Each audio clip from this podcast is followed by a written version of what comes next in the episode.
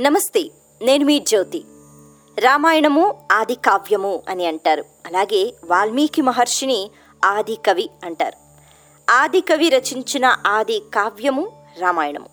మరి రామాయణము రచించాలి అంటే శ్రీరాముని గురించి చెప్పాలి వర్ణించాలి అంటే ఎంత అద్భుతమైన శక్తి ఉండాలి? అది వాల్మీకి మహర్షి రచించారు అంటే ఆయనకి ఎన్నో శక్తులు ఉన్నాయి. అయితే ఆ శక్తులు ఎక్కడి నుంచి వచ్చాయి? పుట్టుకతో వచ్చాయా? కాదు. వాల్మీకి మహర్షికి అంతటి శక్తి ఎలా వచ్చింది? రామాయణ రచన ఆయన ఎలా చేశారు? భగవంతుని అనుగ్రహం ఆయనకి ఎలా కలిగింది? ఈ సందేహం మనకే కాదు ఒకప్పుడు వ్యాస మహర్షికి కూడా వచ్చిందట. మరి అలా ఆ సందేహం వచ్చిన తర్వాత ఆయన సనత్కుమార మహర్షి దగ్గరికి వెళ్ళి అసలు వాల్మీకి అంటే ఎవరు? ఆయన ఎటువంటి ధ్యానం చేశారు? ఎలా భగవంతుని అనుగ్రహం వచ్చింది? అలాగే ఏ శక్తితో ఆయన రామాయణ రచన చేశారు? అని చెప్పి వ్యాసురు వారు అడగడం జరిగిందట. మనకి ఇదంతా స్కాంద పురాణంలో కనిపిస్తుంది. వాస్తవానికి వాల్మీకి అనే పేరుకి సంబంధించి రత్నాకరుడు అనేది అసలైన పేరు. మరి ఒక కిరాతకుడు అడవిలో ఉన్న వాళ్ళందరినీ దోచుకుంటూ ఉండేవాడు చంపేస్తూ ఉండేవాడు. ఇలా మనకి రకరకాల కథలు వినిపిస్తూ ఉంటాయి వాల్మీకి మహర్షికి సంబంధించి. అలాగే రామ రామ అనలేక మరా మరా అని స్మరించుకోవడము ఆ తర్వాత భగవంతుని అనుగ్రహం పొందడము ఇటువంటి కథలు కూడా మనకి వినిపిస్తూ ఉంటాయి. కాకపోతే స్కాంద పురాణంలో మనకి సంబంధించిన అంటే సనత్ కుమారుల వారు వ్యాస మహర్షికి ఏ కథ వినిపించారు ఆ కథ కొద్దిగా భిన్నంగా ఉంటుంది. మరి ఆ కథనే ఈరోజు మనం చెప్పుకుందాం. మీరు వింటున్నారు రాగా ఒరిజినల్.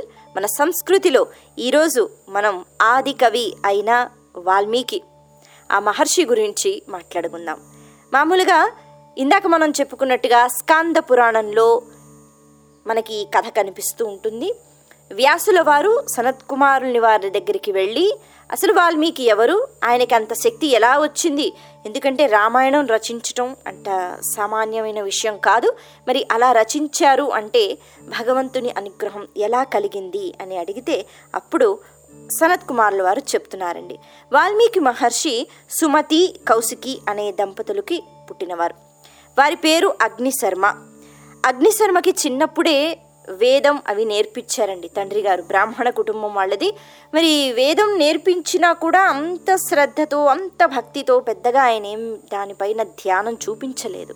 కాబట్టి అంతగా అబ్బలేదు అని మనం చెప్పుకోవాలి. అయినా నేర్చుకోవడం అన్నది మాత్రం నేర్చుకున్నారు.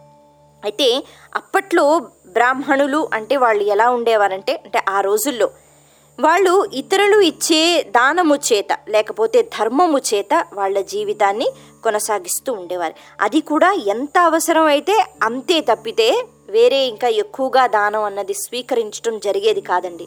దానం ఇస్తున్నారు కదా బ్రాహ్మణులకు అని చెప్పి వాళ్ళు ఎక్కువగా తీసుకోవడం దాచిపెట్టుకోవడం ఇటువంటిది ఉండేది కాదు.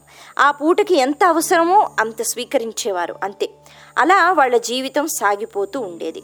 మరి వీళ్ళ జీవితం కూడా అలాగే సాగిపోతోంది. చిన్నప్పుడు మాత్రం మనకి అగ్నిశర్మ అంటే వాల్మీకి అగ్నిశర్మ ఆయన జీవితం సాఫీగానే సాగిందండి. చిన్నప్పుడు ఆయన కిరాతకుడు కాడు దొంగ కాదు. వేదాధ్యయనం చేస్తూ ఉండేవాడు. కానీ అంతగా భక్తి శ్రద్ధలతో మనసు పెట్టి మాత్రం నేర్చుకోలేకపోయాడు. ఆ తరువాత ఒకసారి ఆ ప్రదేశంలో క్షామం విపరీతంగా క్షామం. దాంతో ఎవరికీ తినడానికి లేదండి. అటువంటి పరిస్థితుల్లో మరి తినడానికి లేదు అనేటప్పటికీ వేరే వాళ్ళకి దానం ఇవ్వడం చాలా కష్టం కదా. వేరే వాళ్ళకు కూడా అన్నం పెట్టాలి అంటే అసలు ఉంటే కదా. అటువంటి పరిస్థితుల్లో ఏమీ దొరకలేదట. ఏమీ దొరక్కపోతే అప్పటికి అగ్నిశర్మ పెద్దవాడైపోయడానికి పెళ్ళైపోయింది. భార్య బిడ్డలు. తల్లిదండ్రులు పెద్దవాళ్ళు అయిపోయారు ఇలా జీవితం ఇంకా గడవట్లేదు. ఎందుకంటే ఎవరూ దానం ఇవ్వలేకపోతున్నారు. వాళ్ళ తప్పు కాదు విపరీతమైన క్షామం. సరే తల్లిదండ్రులను భార్య బిడ్డలను తీసుకుని అడవికి వెళ్ళిపోయాట. అక్కడికి వెళ్ళిన తర్వాత ఆయన అక్కడ కందమూలాలు అలాగే తేనె తాగటము ఇవన్నీ అక్కడ దొరికిన పళ్ళు ఇలా కొంతకాలం జీవితం సాగింది. మరి ఇలా పూర్తిగా కుదరదు కదా. మరి ఏదో ఒకలాగా డబ్బు సంపాదించాలి అని అనుకున్నట్ట. ఏమొచ్చు ఆ నేర్చుకున్న వేదం కూడా సరిగ్గా నేర్చుకోలేదు. మరి ఇంకే పని రాదు. ఏం చెయ్యాలి? అటువంటి సమయంలో ఆ అడవిలో కొంతమంది దొంగలు ఉంటే వాళ్ళతో పరిచయం అన్నది కుదిరింది. మరి మన చుట్టూ ప్రభావం అండి. అంటే మనం ఎలాంటి వాళ్ళతో ఉంటాము స్నేహం చేస్తాము ఆ ప్రభావం మనపైన చాలా ఎక్కువగా పడుతుంది. అలా దొంగలతో స్నేహం చేయడం వల్ల చిన్న దొంగగా మారిపోయాడు. ఆ తర్వాత అలా చిన్న చిన్న దొంగతనాలు పెద్ద పెద్ద దొంగతనాలు. ఒక కిరాతకుళ్ళు అంటే మరీ అందరినీ చూసిన వెంటనే వాళ్ళని చంపేయాలి అని కాదు వాళ్ళ దగ్గర నుంచి దోచుకోవడం. ఆ అడవి మార్గం నుంచే అందరూ అప్పుడు ప్రయాణం చేస్తూ ఉండేవారు కాబట్టి వాళ్ళ దగ్గరికి వెళ్ళడం బెదిరించటం భయపెట్టడం ఒక కత్తి చూపించటం కర్ర చూపించటం లాక్కోవడం. ఇదంతా అలవాటైపోయింది. ఇదేదో బాగానే ఉంది కదా ఈ రకంగా డబ్బులు బాగానే సంపాదించుకోవచ్చు అని అనుకున్నాడు. అంతేగాని ఇది తప్పు మార్గము. అంటే ఇంత పాపం నేను చేస్తున్నాను అనే ఆలోచన రాలేదు. ఎందుకంటే చుట్టూ ఉన్నవాళ్ళు అలాంటి వాళ్ళే. ఆ దొంగలు పర్వాలేదు ఇలాగే మనకి హాయిగా జీవితం గడిచిపోతుంది. మరి తప్పదు తల్లిదండ్రి భార్య బిడ్డల్ని పెంచాలి. ఆ రకంగా కొనసాగిస్తున్నట్ట దోచుకుంటూ వెళ్ళిపోతున్నాడు దారిలో ఎవరు కనిపించినా. అయితే పెద్దగా హత్యలు చేసేటం అన్నది లేదు. కానీ దొంగతనం మాత్రం చక్కగా చేసేవాడు. అయితే మరి ఆయన అదృష్టం అని చెప్పుకోవాలి. ఒకరోజు అటుగా ప్రయాణం చేస్తున్నారు సప్త ఋషులు. మనకి ఋషులు మహర్షులు చాలామంది ఉన్న సప్త ఋషులు అని కొంతమందిని చెప్తూ ఉంటారండి. వారే కశ్యపుడు అత్రి భరద్వాజుడు విశ్వామిత్రుడు గౌతముడు జమదగ్ని వశిష్ఠుడు. వీళ్ళను సప్త మహర్షులు అని అంటారు. అయితే వీళ్ళందరూ ఆ స్థలం నుంచి వస్తున్నారట. అప్పుడు అగ్నిశర్మ వాళ్ళ దగ్గరికి వెళ్ళి వాళ్ళని ఆపి సప్త మహర్షులు వాళ్ళ దగ్గర ఏముంటాయండి? ఐశ్వర్యం ఏమి ఉండదు కదా. వాళ్ళని చూసేటప్పటికీ ఎక్కడైనా ఏమైనా దాచారేమో అని అనుకున్నారట. అయితే వాళ్ళ చేతిలో ఉన్న ఆ కమండలాలు ఏవైతే ఉన్నాయో అలాగే ఆ దండకాలు వల్కములు ఇవన్నీ ఉన్నాయి. మరి వాటితో ఏమైనా చేస్తారేమో అని అవన్నీ ముందు మీరు కింద పెట్టండి. అసలు ఏమున్నాయో అవన్నీ తీయండి అని బెదిరిస్తున్నట్ట. బెదిరించిన తర్వాత మీ దగ్గర ఏముందో అది మీరు బయటికి తీయకపోతే మిమ్మల్ని నేను చంపేస్తానన్నట్ట అగ్నిశరం అలా బెదిరించిన తర్వాత సప్తఋషులు వాళ్ళకి భయం వేయలేదండి. ఎందుకంటే వాళ్ళకి దేని మీద వ్యామోహం లేదు. జాలి పడుతున్నట్ట అవతల వ్యక్తి మీద ఇంతటి పాప పని ఎందుకు చేస్తున్నాడు అని. అందులో అత్రి మహర్షి ఆయన మహాజ్ఞాని ఆయన అన్నట్ట నాయన ఇంత కష్టపడి నువ్వు ఎందుకు పని చేస్తున్నావు? జీవితాన్ని నువ్వు గడపడానికి ఇంత కష్టపడుతున్నావా? అని అన్నట్ట. ఇక్కడ కష్టం అంటే ఎటువంటి కష్టం? అర్థం కాలేదు. అగ్నిశర్మ అన్నట్ట ఇందులో కష్టం ఏముందండి? బెదిరిస్తాం భయపడతాం ఇంకా మాట వినకపోతే కర్ర తీసుకుని కొడతాం ఇంకా లేకపోతే హత్య చేస్తాం డబ్బులు తీసుకుంటాం. ఇందులో పెద్ద కష్టం ఏం లేదు. కానీ నా జీవితాన్ని నేను కొనసాగించాలి కదా. భార్య పిల్లలు ఉన్నారు పెద్దవాళ్ళు తల్లిదండ్రులు ఉన్నారు. మరి జీవితం కొనసాగించాలి వాళ్ళని పెంచాలి అంటే తప్పదు. కాబట్టి మీరు ఈ మాటలన్నీ పక్కన పెట్టండి మీ దగ్గర ఏముందో తీయండి అన్నట్ట. సప్త ఋషులు మా దగ్గర ఏమీ లేదు నాయన. ఇప్పుడు ఉన్న అంటే వల్కములు కమండాలు ఇవి తప్పితే ఏమీ లేవు అని అన్నట్టు. అయితే అత్రి మహర్షి అక్కడితో ఆగలేదండి. ఆయన ఇంకా కొనసాగిస్తున్నారట ఆయన మాటలు. ఆయన చెప్పేట నాయన ఇంత కష్టమైన పని అంటే ఇందులో శారీరక కష్టం కాదు నేను అంటున్నది ఇంత పాపాన్ని నువ్వు స్వీకరిస్తున్నావు. అంటే నీ కర్మల వల్ల ఇంత పాపాన్ని నువ్వు చేస్తున్నావు. ఈ పాపం చేయడం వల్ల పాపం అన్నది పెరిగిపోతోంది. ఎటువంటి కర్మలు చేస్తున్నావు? ఈ కర్మల వల్ల ఈ జన్మలో కానీ మళ్ళా వచ్చే జన్మలో కానీ ఎంత అనుభవిస్తావో నీకు తెలుసా? ఇటువంటి పన ఇంతకంటే మంచి వృత్తి నీకు దొరకలేదా? కుటుంబ పోషణ అన్నది అవసరం. అందరూ చెయ్యాలి. అయితే ఇలాంటి పని చేసి కాదు. ఇంతకంటే మంచి పని నీకు దొరకలేదా? అని అడిగాడట. అగ్నిశర్మ ఒక్కసారిగా ఆ మాటలు అంటే ఆయనకి ఎందుకో ఆ మాటలు వినాలనిపించిందండి. ఆ సమయంలో భగవంతుని అనుగ్రహం అని చెప్పొచ్చు. ఆయన ధ్యానంగా వింటున్నట్ట మళ్ళీ అన్నాడు అత్రి మహర్షి నాయనా నువ్వు ఎంత పాపం చేసుకుంటున్నావో నీకు తెలియదు. అయితే నీ కుటుంబ పోషణ కోసం నీ భార్య కోసం పిల్లల కోసం తల్లిదండ్రుల కోసం నువ్వు ఏ పాపాన్నైతే నువ్వు అంటగట్టుకుంటున్నావు అంటే నీ వరకు అది స్వీకరించుకుంటున్నావు అది నీ వరకే ఉండిపోతుంది. నువ్వు ఈ ధనాన్ని తీసుకుని వెళుతున్నావు కొన్ని వస్తువులు కొంటున్నావు అందరూ పంచుకుంటున్నారు అందరూ చక్కగా అనుభవిస్తున్నారు. కానీ నీ పాపం వల్ల వచ్చిన ఆ పాప ఫలితం ఏదైతే ఉందో అది మీ ఇంట్లో వాళ్ళు స్వీకరిస్తారా? నీతో పాటు పాపాన్ని పంచుకుంటారా? ఒక్కసారి వెళ్ళి అడుగు. లేకపోతే ఇది నీకు చాలా దోషం అంటే చాలా భారంగా ఉంటుంది. భరించలేవు నువ్వు ఈ పాపాన్ని అని అన్నట్ట. అన్న వెంటనే ఆ మాటలు ఎందుకో నచ్చాయండి.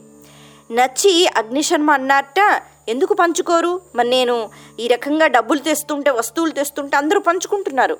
అందరం కలిసి అవి స్వీకరిస్తున్నాం. అలాగే నేను పాపం చేసుకున్న వాళ్ళు స్వీకరిస్తారన్నట్టు. వాళ్ళు స్వీకరించరు. ఒక్కసారి వెళ్ళి అడిగిరా అన్నట్ట అత్రి మహర్షి.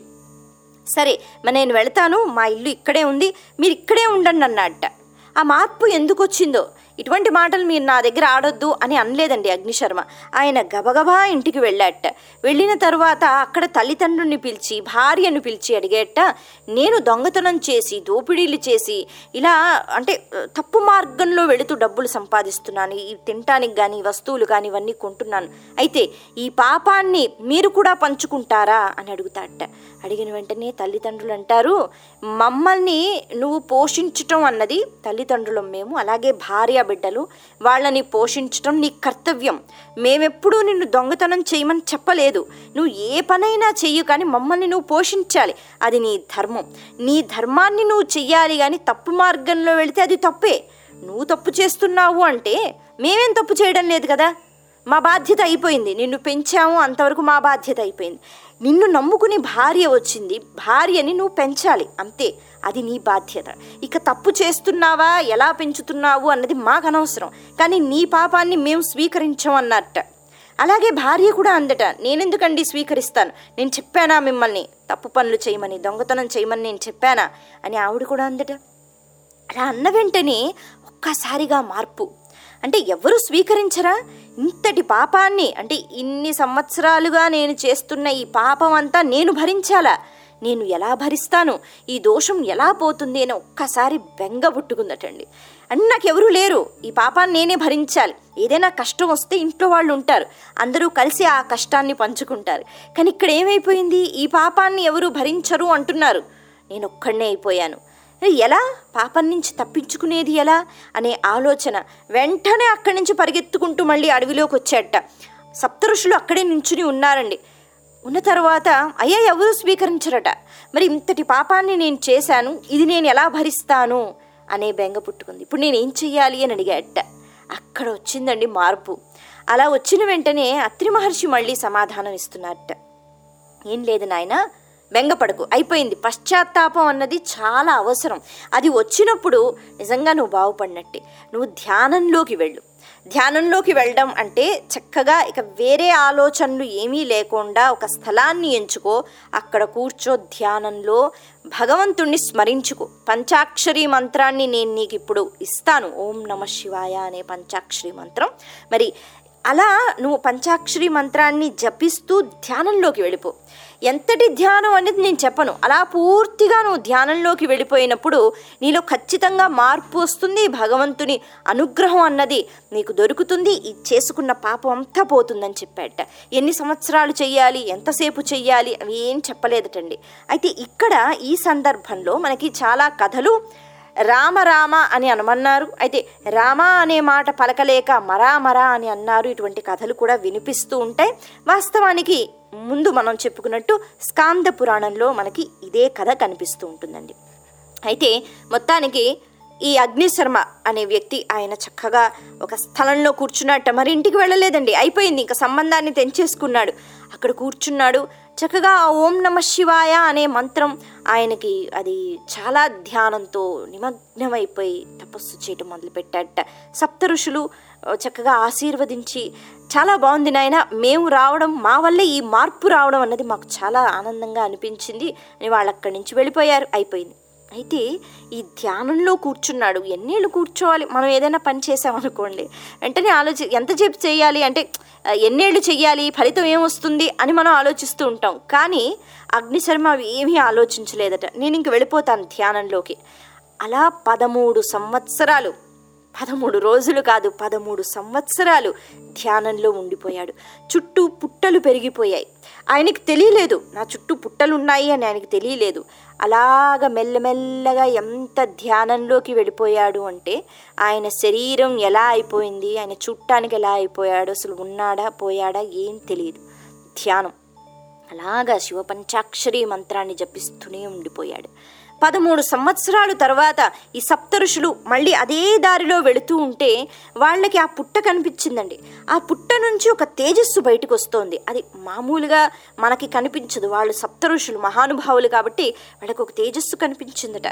జాగ్రత్తగా అక్కడే నించుని వాళ్ళు దివ్య దృష్టితో చూస్తే పదమూడు సంవత్సరాల క్రితం ఏ వ్యక్తికైతే వాళ్ళు చక్కగా ఉపదేశం ఇచ్చారో ఆ వ్యక్తి అందులో కూర్చుని అప్పటి నుంచి ధ్యానంలో ఉన్నాడు. ఆశ్చర్యపోయారట. ఇంత చక్కగా ధ్యానం చేస్తున్నాడా అని చెప్పి అంటే పుట్ట అంటే వల్మీకము అంటారండి. ఆ పుట్ట నుంచి బయటకు రమ్మని చెప్పారట. వాళ్ళు మాట్లాడారట. అలా ధ్యానంలో ఉన్న వాళ్ళకి వినిపించాలి అంటే ఎలా మాట్లాడాలి వాళ్ళకి తెలుసు. కాబట్టి నాయన బయటకి రా. వాల్మీకి అనే పేరు అత్రి మహర్షి ఇచ్చారు అని మనకి ఇక్కడ స్కాంద పురాణంలో చెప్తారు. ఎందుకంటే వాల్మీకము అంటే పుట్ట పుట్ట నుంచి బయటికి వచ్చాడు. అప్పుడు ఇక ధ్యానం చాలు నాయన బయటికి రా అని వాళ్ళు పిలిచారట. చుట్టూ పుట్ట. ఆ పుట్ట నుంచి బయటకు వస్తాడండి అగ్నిశర్మ. వచ్చిన వెంటనే ఆయన వాల్మీకిగా మారిపోతాడు. వాల్మీకి అని ఇక నుంచి నిన్నందరూ పిలుస్తారు. ఎందుకంటే ఈ ధ్యానం నీది మామూలు ధ్యానం కాదు. ఎంతటి ధ్యానంలోకి వెళ్ళిపోయావు అంటే నీ శరీరం ఎలా ఉంది నీ చుట్టూ ఏముంది ఏమీ నీకు కనిపించలేదు అని చెప్పి పుట్ట నుంచి నువ్వు బయటకు వచ్చావు కాబట్టి వాల్మీకి అని నిన్నందరూ పిలుస్తారు అని ఆశీర్వదిస్తారట. అయితే ఇప్పుడు నా కర్తవ్యం ఏంటండి? నేనేం చెయ్యాలి అని మళ్ళీ అడుగుతాట అడిగితే నువ్వు ఇక్కడి నుంచి నేరుగా కుశస్థలి అనే ఒక ప్రదేశం నాయన అక్కడికి వెళ్ళిపో. అక్కడికి వెళ్ళిన తర్వాత అక్కడ మళ్ళీ నువ్వు చక్కగా భగవంతుని ఆరాధన మళ్ళీ కూర్చుని తపస్సు చేసుకో. అక్కడ గంగా నది ఉంది.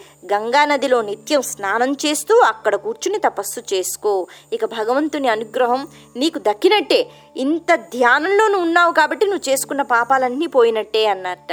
మనస్ఫూర్తిగా మళ్ళీ నమస్కరించి కుశస్థలి అనే ప్రదేశానికి వెళ్ళి అక్కడ వాయులింగేశ్వరుడు అంటే వాయులింగాన్ని అక్కడ స్థాపించటం జరిగింది. వాల్మీకి మహర్షి ఒక లింగాన్ని అక్కడ ప్రతిష్ఠింప చేసుకుని పరమేశ్వరుని ఆరాధన అన్నది మళ్ళీ మొదలుపెట్టేటండి. ఇక్కడ మనకి వాల్మీకి గురించి ఒక ముఖ్యమైన విషయం మనం ఇక్కడ తెలుసుకోవాలి. ఈ ఆరాధన క్రమంలో మనకి పరబ్రహ్మం అంటే ఏ పేరుతో భగవంతుణ్ణి పిలుస్తామో ఆ పేరుతో భగవంతుడు పలుకుతాడు. వాస్తవానికి వినాయకుడు ఎక్కువ సుబ్రహ్మణ్యేశ్వర స్వామి తక్కువ లేకపోతే ఈశ్వరుడే ఎక్కువ విష్ణుమూర్తి ఎక్కువ ఇటువంటివి మాట్లాడకూడదు ఆ ఆలోచన కూడా మనకి రాకూడదు. మనం ఏ పేరుతో పిలుస్తామో ఆ పేరుతో భగవంతుడు వస్తాడే తప్పితే అందరూ ఒక్కటే. ఆరాధన అన్నది ఇక్కడ జరిగింది పరమేశ్వరుడి గురించి ఆరాధన చేయటం జరిగింది. అంతే కదండి పంచాక్షరి మంత్రాన్ని నిత్యం జపించాడు. అలాగే కుశస్థలి అనే ప్రదేశానికి వచ్చిన తర్వాత కూడా శివుణ్ణి ఆరాధించాడు. ఆ తరువాత ఎవరి రచన చేశాడు? అంటే ఎవరి గురించి చెప్పాడు? విష్ణు కథ చెప్పాడు. రామాయణం అన్నది రాముని కథ రాముడు అంటే శ్రీ మహావిష్ణువు చెప్పటం ఎవరి గురించి చెప్పాడు? శ్రీ మహావిష్ణువు గురించి.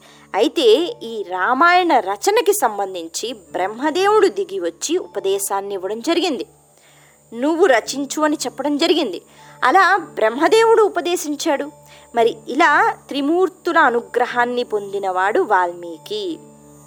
పరబ్రహ్మ స్వరూపం అందులో తేడా ఉండదు.